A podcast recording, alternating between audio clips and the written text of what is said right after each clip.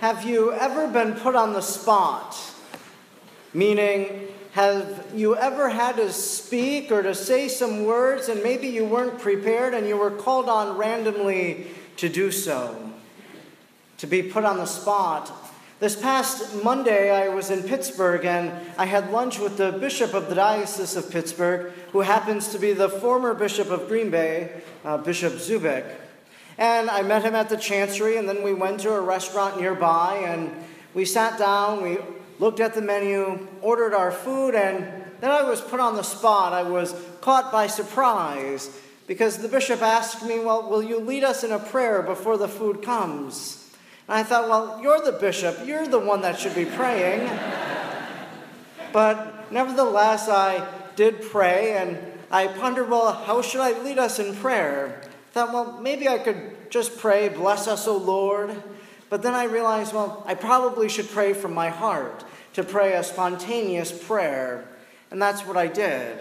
But I was put on the spot, and especially in that moment, because Bishop Zubik is a bishop that I greatly admire and a person who's been a mentor uh, to me. And so to pray in his presence and to have an eloquent and adequate prayer was to be put on the spot.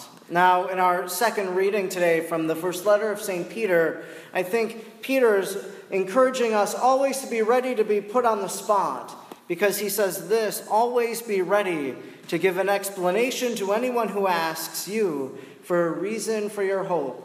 To always be ready, and we might not be ready and have those words, but we should always have something to say. And hopefully, if we're living authentically, that whatever someone might ask us, that we'll just respond from our hearts. And as we respond, that that will be the right thing to say. But I also think maybe we should have some answers to questions in mind. That maybe there are questions that our family members or our friends might ask us more frequently about our faith or about our tradition. You see, in our first reading today from the book of the Acts of the Apostles, it says that Philip went to Samaria and he proclaimed Christ.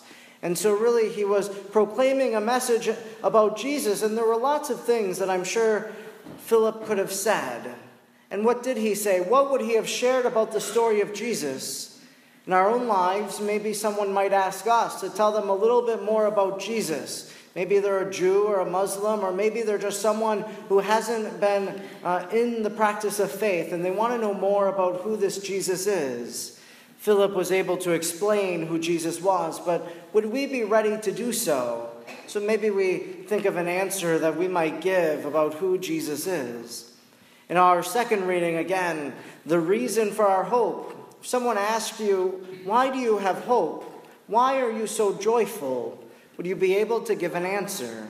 Again, another question that maybe we should already have something to say. In our gospel today, Jesus is talking about the Christian life, about keeping the commandments and loving God. And Jesus teaches a lot in the Gospels, and so we can ask ourselves again how is it that the Lord calls us to live the Christian life? If someone asked us, what does it mean to be a Christian, to live as a Christian? What answer would we give? Would we have something already prepared, something that we would say to them? There are many other questions that I think we could have answers, maybe you know, a 30 second answer, like why do I come to Mass on Sunday? Why do I pray? Why does the church honor the Blessed Virgin Mary? These are questions that I think we do get from time to time. If we have an answer already articulated in our minds, we'll then be able to share it. You see, these questions that we could ask ourselves today are ones that we should begin to think about.